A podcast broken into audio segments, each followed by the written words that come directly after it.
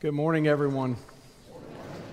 It's good to see you on this beautiful Sunday in the season of Lent as we make our way towards Easter and the celebration of our Lord's uh, resurrection, the gift of new life. You know, many in Jesus' day shared a common worldview, and that, that being that sudden death, illness, hardship, tragedy, suffering, they were seen as punishment or the just rewards for sin. We see this play out in books like Job. If you're familiar with the book of Job, uh, Job was um, considered a righteous person, at least they thought. Um, he had all the blessings in the world that you could imagine. And then, with one series of uh, tragedies after another, he lost it all. And Job's not so helpful friends suggest that the many hardships and tragedies he had experienced were the consequences of his sin or the sin of some member of Job's family. The thinking here is God is just, God is good, and God protects and rewards the righteous and only punishes or allows hardship or difficulty to afflict the guilty or the wicked. Job's friends even asked him, whom among those who are innocent ever perished? The obvious answer being none. No one. People have long believed that there's a connection between sin and suffering. There are those who've suggested that the destruction caused by earthquakes or hurricanes or tsunamis and even the war in Ukraine are all signs or means of God's just punishment for sin.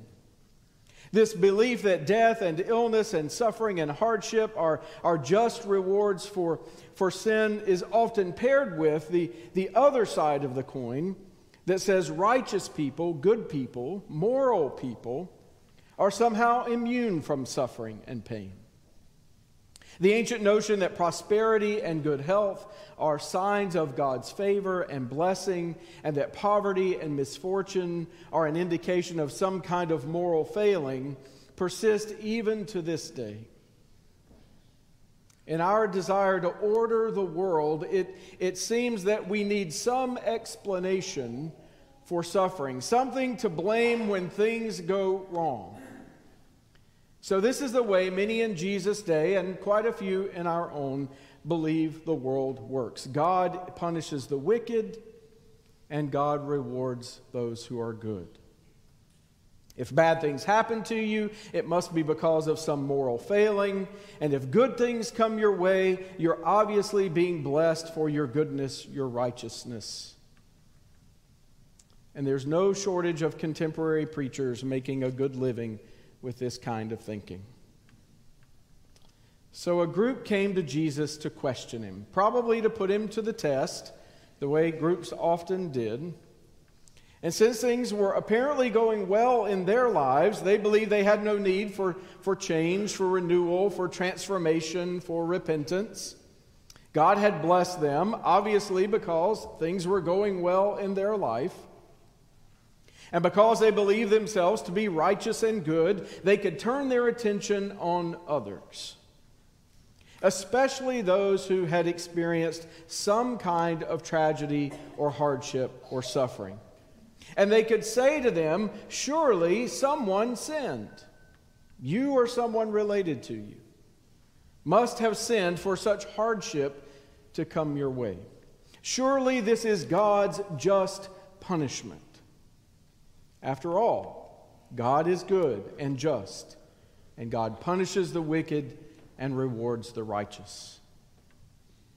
Picking up on the parable, Jesus tells later in the gospel reading, uh, you might think about it this way good trees bear fruit, bad ones don't.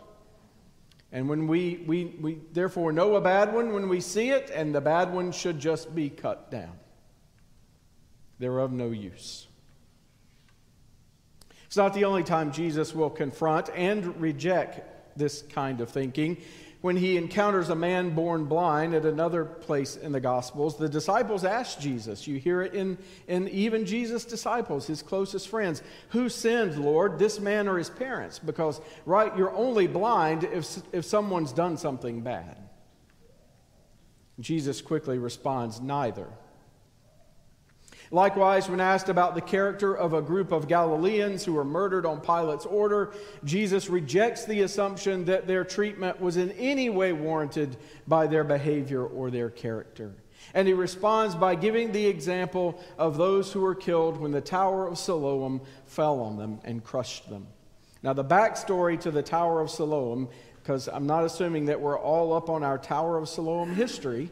Um, is that it was a uh, part of the aqueduct project that Pilate was building in Jerusalem, and Pilate, being Pilate, was using proceeds from the temple in order to fund his public works project. So if you were working on the Tower of Siloam, you were being paid by money that was basically stolen from the temple, and therefore the Jews didn't like you being in collaboration with Pilate, who was stealing money from the temple for his public works projects. Therefore, if you're working on Pilate's public works project, if you're following me, you're a bad person because you're taking money that's been stolen from the temple. That's the backstory. And what Jesus says about those who were tragically killed when the tower fell is that they are no worse or no better than anyone else. The tragedy was in no way related to their moral state, good or bad. And despite the temptation to believe otherwise, the same is true regarding those who suffer and those whom we perceive as being blessed today. Suffering and illness, tragedy, death are not punishment for sin any more than success and well being are rewards for or signs of our goodness, our righteousness. Now, there, of course, can be hard consequences for bad choices and poor behavior, for sure. But those bad consequences are not fire cast down from heaven to punish the wicked. And given what we see in Jesus' interaction with the crowd, it seems that we should be very careful when we make judgments about someone's character based upon their life circumstances, or God's love for someone, or displeasure with someone based upon how life has turned out for them. There is a wideness in God's mercy. And it seems that God is, is far more patient and less quick to condemn than are we. Sometimes I think it helps reading or hearing the scripture in a, in a different way. Eugene Peterson's message is um, one of those more contemporary readings of the text. He, he puts it this way He says, Some folks came to Jesus, asked him about the Galileans that Pilate had killed while they were at worship, and Jesus just says, Do you think they were any better or worse than any other Galileans? Not at all. But unless you turn to God, you too will not have life. And those 18, you remember them the other day, killed when the Tower of Siloam fell in Jerusalem. Do you honestly believe that they're worse than the rest of the Jerusalemites? Of course not. And unless you too turn to God, you will not have life. And if Jesus were here today, maybe he would ask us Do you think all the men and women and children who've been killed by earthquakes or hurricanes or the people fleeing Ukraine, driven from their homes, or the, the neighbor or the coworker or the family member who's struggling with an illness or, or disease, do you think they're worse sinners than everybody else? Of course not. And unless you too turn to God, you will not have life. And then Jesus tells a short little parable. Guy had a fig tree in his front yard, went out to that fig tree year after year after year, expecting to find what? Figs. No figs. Finally, he calls the gardener and says, You know, what's going on with this tree? It's taking up space in the garden. It won't produce figs. Let's just cut it down. Gardener says, well, these, these things are, um, it's, it's sometimes hard to know how they're going to turn out. Let's give it another year. I'll water it, I'll put some fertilizer on it, take better care of it. Who knows? Like a gardener who's um, nurturing care, pruning, watering, fertilizing, feeding is, is designed to call forth life and fruitfulness. So, too, God's patient love, God's nurturing love for us, for all of us, calls forth the best from us, the way from death, decay, and fruitlessness to the fullness of life that God desires for all people involves our cooperation with God by, by living a life of prayer and a life of faithful action. It requires an honest assessment of how, of how our love has been disordered at times. An honest confession of all the ways that we've not loved God and not loved our neighbors well not loved our enemies, and a commitment to staying in love with God, to staying close to the, the source, the, the root of our life, the fertile soil who gives us life.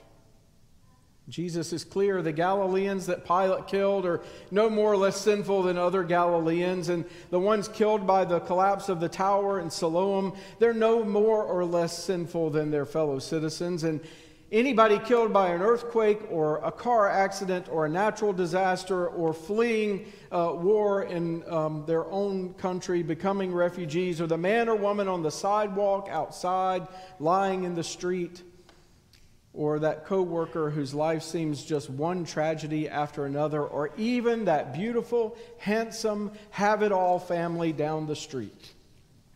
None of them are more or less sinful. No more or less good or bad than anyone else in God's eyes. They're all loved. And that's the key, the point of the story.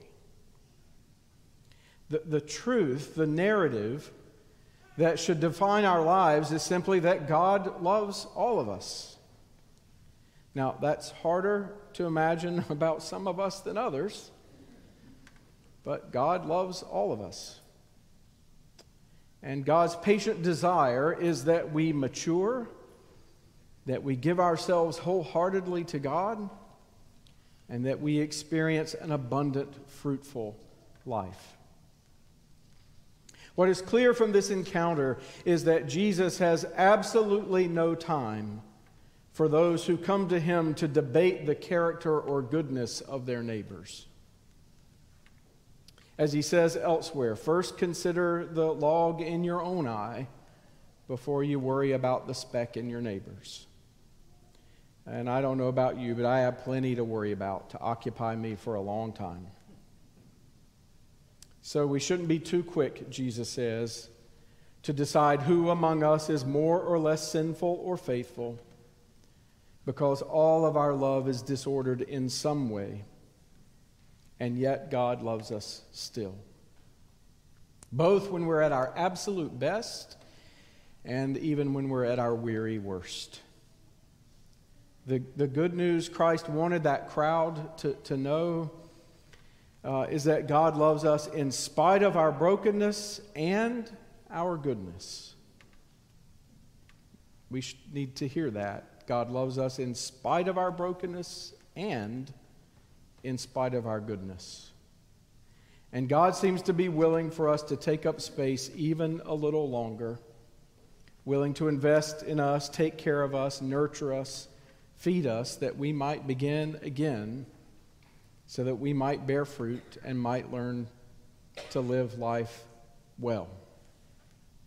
There's kind of a warning and an invitation in this text. The warning is don't be too quick to judge that tree because of its fruit.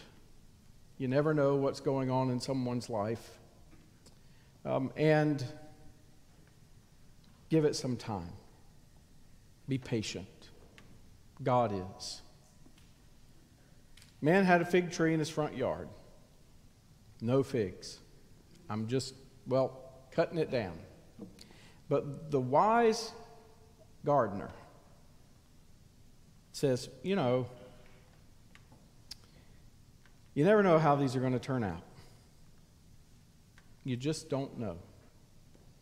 Let's give it a while and see. Just a year.